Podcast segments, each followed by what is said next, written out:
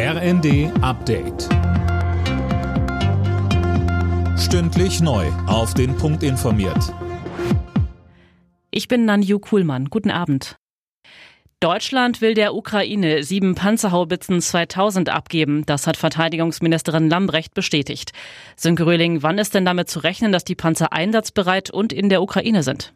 Also wie es heißt, soll die Ausbildung schon kommende Woche in Deutschland beginnen und etwa sechs Wochen dauern. Das kann aber auch schneller gehen, je nachdem, welche Vorkenntnisse die ukrainischen Soldaten mitbringen. Danach sollen die Panzerhaubitzen dann sofort in die Ukraine gebracht werden. Zusammen mit den fünf Panzern aus den Niederlanden wären es dann zwölf. Der Vorteil ist, dass es sich nicht um ausrangierte Altgeräte handelt, die erst noch instand gesetzt werden müssen. Sie sind relativ neu und sofort einsatzbereit. Die größte Katastrophe unserer Zeit. So sieht Kanzler Scholz den russischen Angriff auf die Ukraine. Bei einem Besuch in Hamburg sagte Scholz, Russlands grausamer Angriffs- und Vernichtungskrieg markiere einen radikalen Bruch mit der europäischen Friedensordnung nach dem Ende des Kalten Krieges. Und weiter?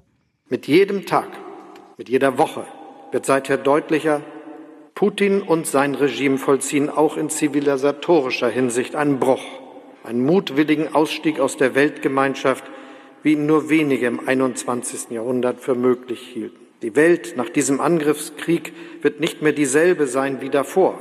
Sie ist es schon jetzt nicht mehr. Der russische Angriffskrieg in der Ukraine führt zu enormen Ernteausfällen in dem Land. Allein beim Weizen wird ein Einbruch von über einem Drittel beim Ertrag befürchtet.